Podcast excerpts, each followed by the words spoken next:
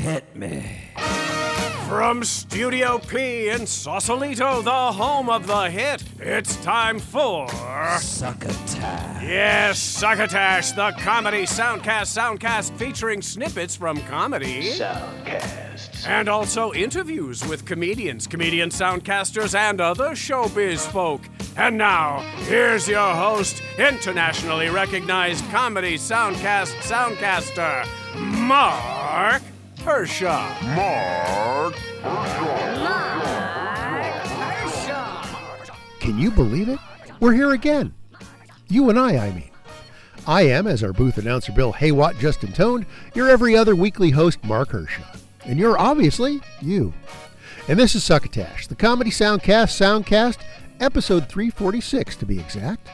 And if this is your first visit, well, you already pretty much know what you need to know. We're just about a month away from celebrating this Soundcast's 12th anniversary. 12 years! Can you imagine? When Succotash started, the dodo birds were practically still alive, walking the still cooling surface of the primordial earth, stalking their favorite prey, the saber-toothed tigers. Ah. My esteemed co host Tyson Sainer and I were just conferring this past weekend about our upcoming show to commemorate the 12 years of Succotash and what we're going to do to celebrate.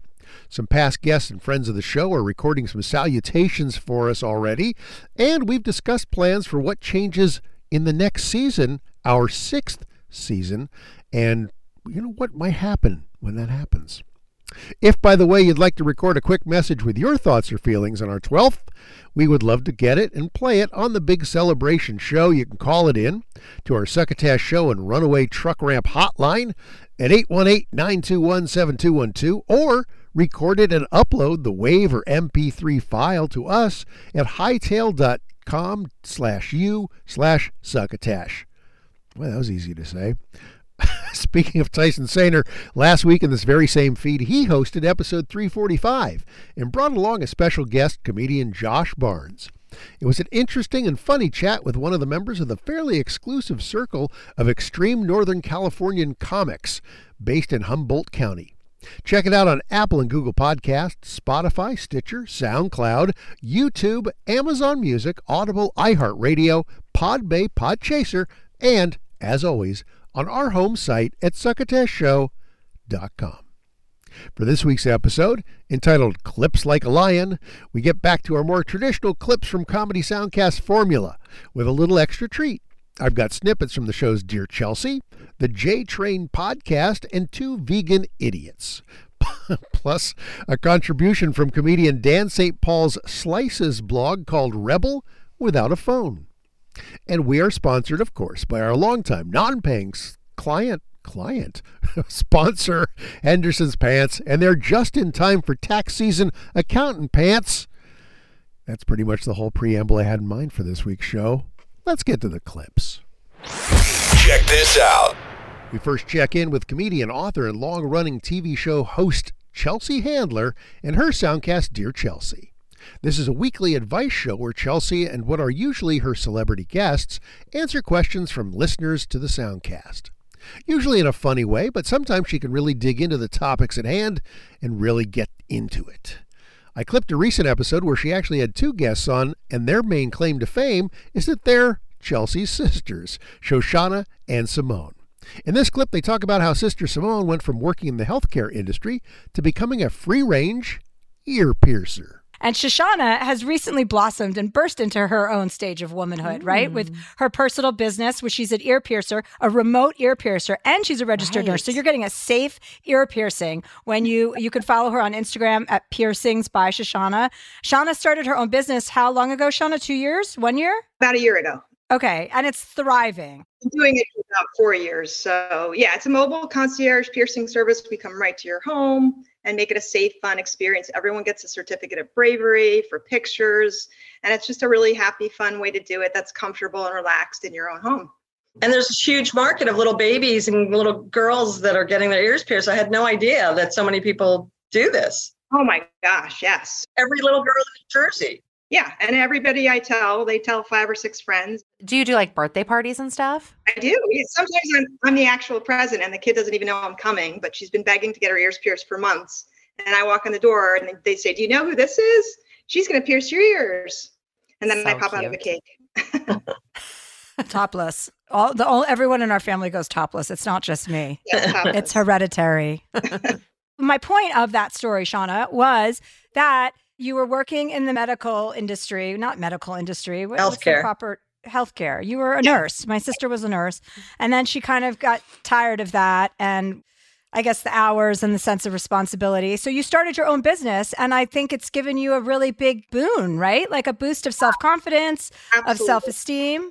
Tell us about that. Well, in a million years, I never thought I would own my own business. So it's been so much fun. I kind of fell into it because I started out with another company and then they ended up stopping the home piercings and there was such a huge demand So Shoshana continued to moonlight. that I thought, you know, how can I keep doing this, you know, legitimately? And so I formed my own company and I love it. It's so rewarding and fun. Everybody I meet is so nice and they're so happy. It's such a happy occasion. Everything's good about it and I love it. It's so cute because you're so much more social now. Like I never really thought of you as being super social, but you're out there like meeting new people all the time and they adore you. It's really cute. Yeah, no, I, I, I mean, I don't think I ever had a problem being social or anything. I'm like more shy and quiet than you guys are, but I've always been good with patients and patient care in the hospital and all that. So it's just transferring it to the home. So for me, it's been easy, but I love it. Well, I think that pivot is really great for our listeners to hear because we have a ton of people who call in or write in and they're like, well, this is what I learned to do. This is what my career has been for the last 20 years. I can't really get out of it, especially when it's something really like you had to study for a long time for, like healthcare, et cetera. And you pivoted into something where your background is super relevant, but it's definitely outside the box. And, you know, you got creative with it. And look at you now. And both of them have had big life moves. Simone moved to San Francisco, like how many years ago, Moni? It's been like six and a half years, I guess. Yeah, from New Jersey. Her kids were getting older, and but she still had one kid in high school, my niece Sunny. So she was deliberating whether or not to move out west, which was a huge culture shift, really. I mean, as far as a culture shift as you can get in like America, I guess Mississippi would be a bigger culture shift. But you know, and you kind of did change not careers, but in a in a way you did. You changed what you were doing. Yeah, no, I mean, I think in my career, I've done a lot. I've had a lot of different jobs or different positions, but it's always been in healthcare law. And so I think as my kids were getting older and I was divorced and I was living in suburbia and I was kind of just bored with living there and that whole routine of taking kids to soccer and baseball. And I didn't really find my people there where I was. And then I thought, you know, I really do need a change. So when I found this job in California, I was like, oh, I could I could totally live in San Francisco. Why couldn't I? The only big stumbling block was my daughter who was in high school and had to move her whole life here. But even for her, for her it was probably a huge benefit as well. So it worked out, I don't know, for both of us. A change of venue, I think, is always good. Dear Chelsea is the name of the show, and you can find Chelsea Handler and her guests popping up on your favorite Soundcast distribution points every week. You can even send in your questions to Dear Chelsea Podcast, that's all run together, Dear Chelsea Podcast at gmail.com. The title of the next show we clip tells you pretty much all you need to know. Two Vegan Idiots is a soundcast that features a pair of British comedians, Carl Donnelly and Julian Deane, usually interviewing a comedian guest every episode. Or, as the show description reads, quote, Carl tries to interview them while Julian tries to get them canceled. Unquote. The vegan angle is true. They're both meatless eaters and tend to get a lot of ink from the vegan press, but it's really not the focus of their show since a lot of their guests seem to be omnivores. Their Epi 186 featured returning guest Eleanor Conway, and this snippet has them into the topics of orgasms and also doing interviews on the street. I'm not sure how those come together, so to speak, which Eleanor famously does on British television. The interviewing on the street, not so much the orgasms. So that thing you're doing on the street, that's good, isn't it? Yeah, thanks. It's all right. You What you wanna are finding talk about out? it? Let's oh, talk that's it. about it. Yeah, that, yeah, I do. want to- You yeah, talk fine. you talk I quite, don't know what to you ask. talk about sex I do. on the whole. I talk well. I basically link it in with my solo show, which is about like the like the unpaid labour that working mothers. It sounds boring, but it's like yeah, it's not. It's like just basically how things aren't equal when women have babies with straight men, the straight men, and then the orgasm gap. So I just link in. Do you think What's the should- do you think orgasm they should have children with gay men. This Yeah, is, this I is do your point. All right, okay. This is a new theory. I've not heard this one. What's the Um, orgasm gap? So straight women orgasm less than everybody Wait, else. women orgasm. What? Wait a sec. All right, Jamie, bring it up. What is this concept you speak of? yeah, so I just go on the street and ask loads of questions. I did it in Edinburgh last year. What's year. the stats on this? I mean, not to get all like. I Um, want to hear the point. no, but, um, just no, I'm not trying to. Ch- I mean, like, what's the um, you know, numbers. is there uh, like, There is what's actually. The, what is the disparity? Okay, so- because we men ejaculate obviously, basically 100 percent of the time. well, it's, 95% of the time for straight men um, with their partners. It's 86, 86% for gay men coming with their partners. Oh, no, 89% for gay men, 86% for lesbians, and then straight women, it's about 65%. oh, you poor things. And it drops to 4% outside of a long term relationship. Outside of a long term. Is that because women need to be mentally relaxed? No, it's because men men need to want to have uh, need to have a connection in order to want to make them come. Really? I That's that's what I mean. Like women need Yeah, a yeah. more a connection to come. No, men No, just the don't men, the care. men don't put the effort Oh. in when it's just a sort of one mm. night thing. yeah, yeah. Okay. So like women, I do. Uh, well, Thank you for After- your service. You're welcome. I don't represent all men. Um, obviously. um, right, so that is okay. That is, and, and, what's and like um and like inside relationships what, what was the That's 'cause percentage of men? drunk and but stuff men, as well. men on not in long term relationships. Theirs is like high as shit. it's i think it's about 60% it's still Oh, quite high okay, but it's lower than men in relationships. Is that right? Yes, it is. Really? I thought the single guys would be just jizzing everywhere. where did you get these I have a book about clits that i read Oh, cool. What's the book called? becoming cliterate Is it hard to oh. find? Sorry. oi, oi. Hello. Always, always Went on. to the library to get it. Couldn't bloody find it.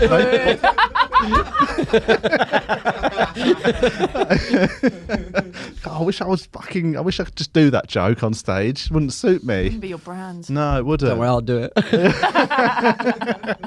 so what? So what? When did you start? So when you started the videos, what was the first video you ever did? well I, di- I went to america last year and did a couple out there and they didn't really work and then when i came in edinburgh this Well, that was year, the first time you got Yeah, a camera out. Did yeah, you have a a I- camera guy or your phone? Yeah, yeah, I hired someone. But like I used to do it when I used to be a music journalist. I used to do that all the time. I used to go to gigs and Or just stop people in the street? just people in the queue, yeah. festivals. So it'd be, be part of that. So I just thought, oh, I've been seeing loads of young guys do it online. I reckon, I reckon I'd be better at, at it. Yeah, yeah, yeah. yeah. It take, yeah it's, I'd, I'd be well. so I, I get, I'd be too nervous to approach strangers in the street and talk to them. Really? Yeah, it's weird. I'm not very like.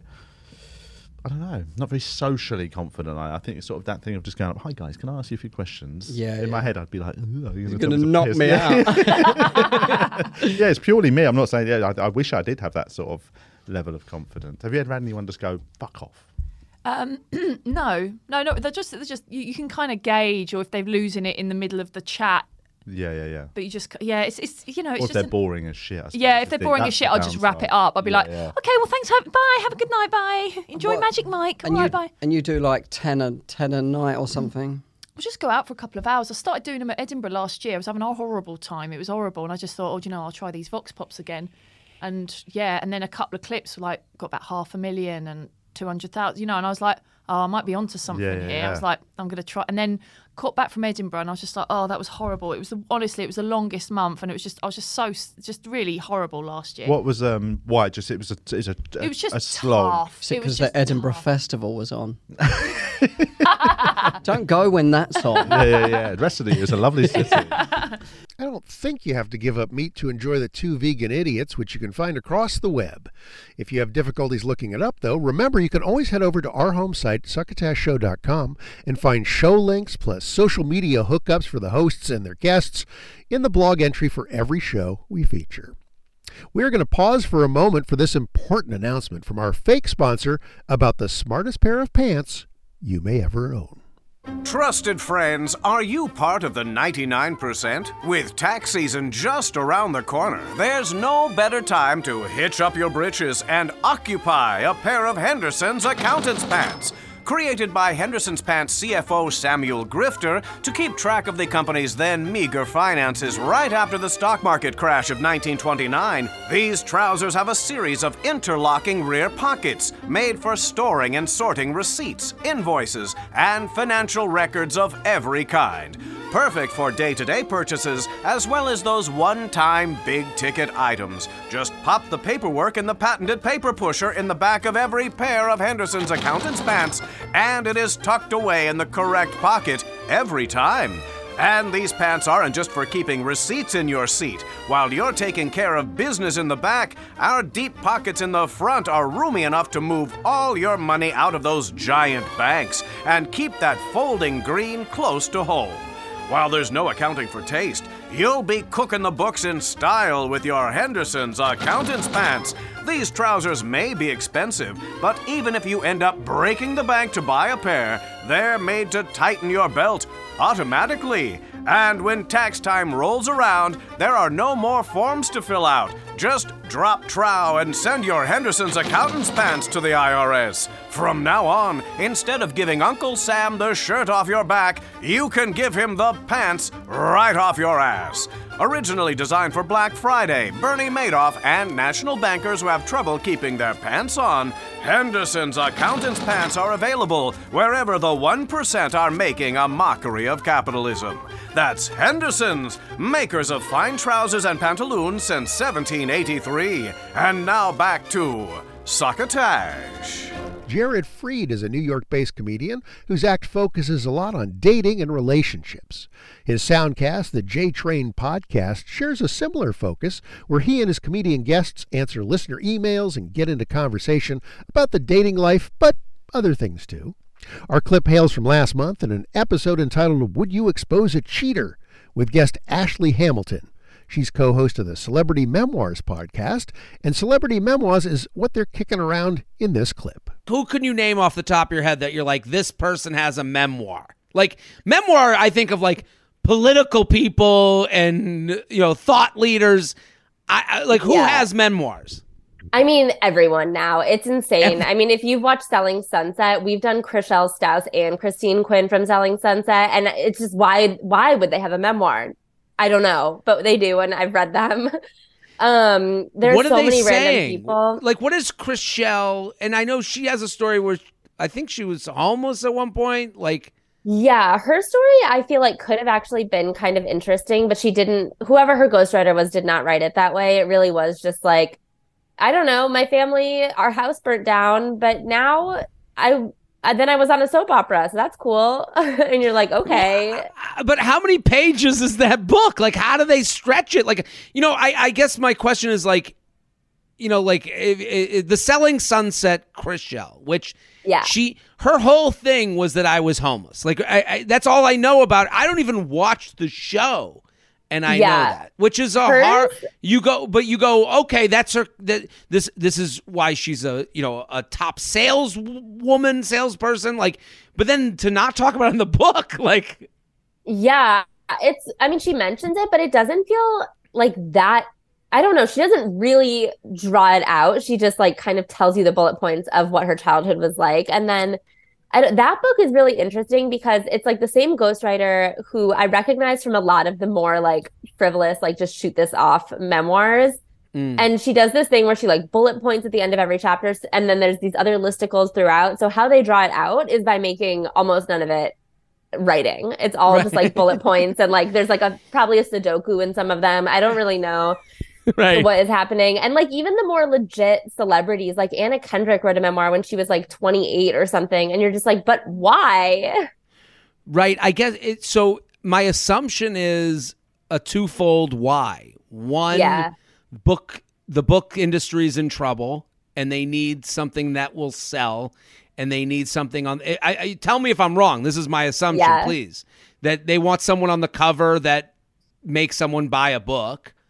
And I would say the other part of it is that it's easy money for these celebrities. Is that what it is? I think so. I also suspect that a lot of them are like, I don't know, you become a celebrity because you think quite highly of yourself. So I feel like if someone suggests to you, like, do you think you should write a book? They're like, of course I should.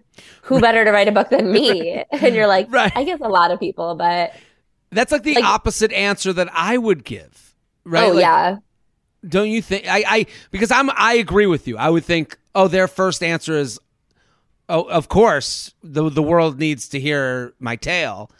Yeah. Um, but I also do you think any of them are like no and they're like it's a million dollars like all you have to do is say yes and never like I, do you think they never read their own books Yes, I don't think a lot of them read their own books, but also I do I don't know how many of them like have the self-awareness to be like no, I shouldn't tell my story at this time.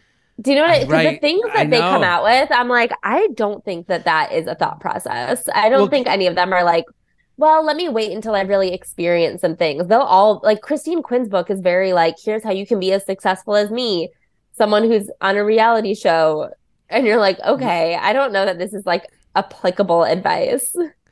right i i it's it's fascinating well well, other than cele- uh, you know reality show people like who uh, who had the craziest book that maybe someone should go read Um, I mean, some of them are really interesting, or I mean, yeah, we read more than just reality people, but I'm trying to think. Like Will Smith's was a fun one that I always think about just because he really is like when people are like, who is the kind of person that becomes an A-list movie star? It's Will Smith. I feel like whenever we have these stories about like Will Smith or Tom Cruise or someone like that, like being kind of a Looney Tune, everyone is just like, but how? And it's like, well, that's why they're as successful as they are. It's not like there is a number one action hero in this world who isn't like insane.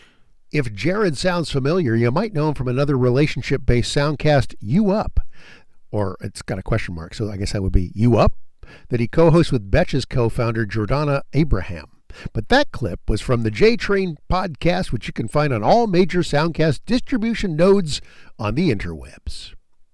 That's it for our clips this episode, but as I said, we have a treat in store. Regular listeners to this show may remember that I featured several comedy blog pieces turned audio musings from comedian and friend of the show Dan St. Paul.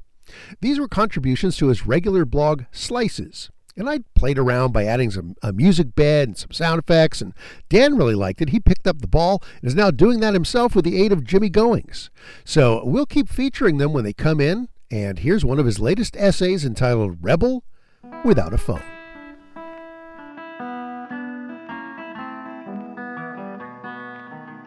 I noticed three shiny spots on the windshield of my 2002 Prius.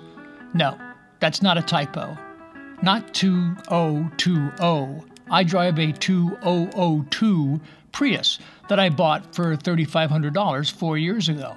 It only has 120,000 miles on it and it gets 39.5 miles per gallon. That's right. I'm not only cheap, I brag about it. But I digress. I thought the spots were tree sap. They turned out to be small dents. Days later, a foot long crack developed on the passenger side. That night, I suffered a horrifying dream. While I sped along the highway, my windshield burst into sharp, deadly pieces. Glass shards repeatedly attacked my eyes. Screaming, I slammed on the brakes, causing an eight car pileup with no survivors. I woke up and checked my eyes and feverishly scheduled a, new windshield to be installed at the nearest shop immediately. I accepted the soonest appointment they had available in 10 days. A week out, I received an appointment email and text reminder. Three days later, I received another. Thereafter, they contacted me daily. Obviously, my business was very important to them.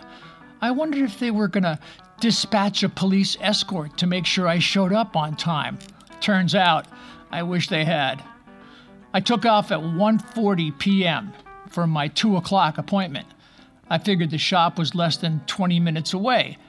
Halfway there, I discovered I left my phone at home. Oh. No problem. I had glanced at a map. I was pretty sure I knew where I was going. So I took off without my phone, and as I drove down the cross street I passed where I thought the address would be, I was lost. I, I, it wasn't on Chestnut Street because there was no Chestnut Street. I, I figured I'd pull over and check my iPad, which I had brought along to pass the time during the installation. I hope that the same map was the last location I checked on the map app. Otherwise, I needed an internet connection to look it up. I reached for my glasses. I checked my pocket, my backpack, the side console, the glove compartment. No glasses. Oh no! Two o'clock came and went, and I was approaching panic. They're expecting me. This is the day. They alerted me countless times. I can't be late. What will this say about me? I detest people who are late. I had a coworker who was consistently tardy for years. It feels demeaning. When you are late, you are saying, whatever I was doing is more important than whatever we are doing. I am not that person, and I don't want anyone to think that I am that person. I spotted a branch of my bank. I parked and checked the map. No luck. The destination was no longer on the screen. I, I, rushed in without a mask. Damn it. I went to the car and got a mask. I stood outside the building, iPad between my knees, applying my mask. Upon entry, I noticed the place was almost empty. Hello? No one at the many desks of this cavernous office. It looked abandoned, except for three tellers. I impatiently stood in line to wait my turn. A good three minutes later, I reached a window and explained my predicament. Before I could ask for the Wi Fi password, the kind sir gave me directions to Chestnut Street. I reached the corner of Broadway and Chestnut Street and made a left when I should have made a right. I got to the dead end and then performed an illegal U turn and raced up the other direction. I was easily 15 minutes late and seriously thinking about just returning home and profusely apologizing over the phone when I spotted the shop a block away. It clicked that I had viewed the map from the wrong perspective, placing the address closer than further. It was a good quarter mile away from where I had figured. As I pulled in, a car was backing out of one of the work bays. A young, smiling, uniformed gentleman motioned me in to take its place. I leapt out of the car to beg his forgiveness, but before I could speak, he joyously proclaimed, Right on time! You can check Dan St. Paul and more of his essays out at Dan St. Paul. That's all uh, one word, sort of. Dan, D A N S T P A U L dot substack dot com, as well as at comedy venues around the San Francisco Bay Area where he's been headlining for years. That's going to do it for our regularly scheduled content for this episode. It's been a few weeks since we've checked into the tweet sack, hey Tweety, and run down the list of fine folks who've mentioned us in our at Succotash at Succotash Show handle in their socials on Twitter and Instagram. So let's do it. John Dredge, My Neighbors Are Dead, the Jock Doc Podcast, Ray Christian, Salty Language Podcast, Hunter Block, Dave in the Cave, Amonis Franco, Tom Jr. Jackson, Josh Gilliland, recent guest, Gabriel Diani, brother of recent guest, Rick Dignan, Jong Ho Kim, Monica Homburg, Lily Holloman, Mama Cow Creations, that's my sister Elise, hi Elise, Stony Burks, and the Let's Chat podcast. Thanks for the mentions, gang. I'm going to get the heck out of here. Remember that Tyson Sainer will be here next week with episode 347 for you. He and I, as I said, are planning the big upcoming 12th anniversary show, and do not be shy about sending in a note or recording salutation for the occasion. You can even do it via Twitter or Instagram by just using our at Succotash Show handle. And if you're ever lying in the sand on a beach in a tropical island and some bully kicks sand in your face to get your attention because you've got your earbuds in and he asks, Have you heard anything good lately? Won't you please pass the succotash?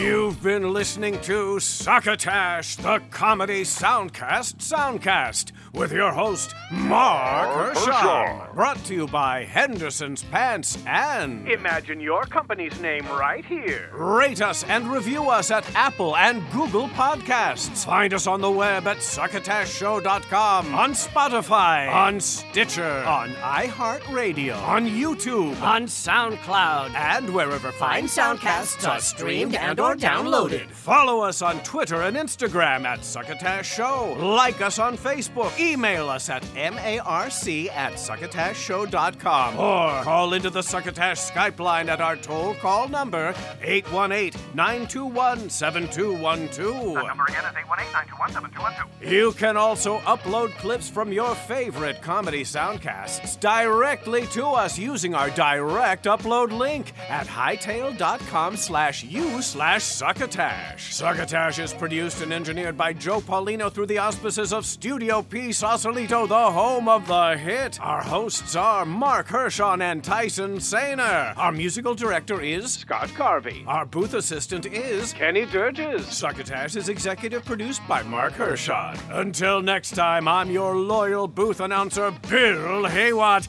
reminding you to please pass the succotash. Goodbye.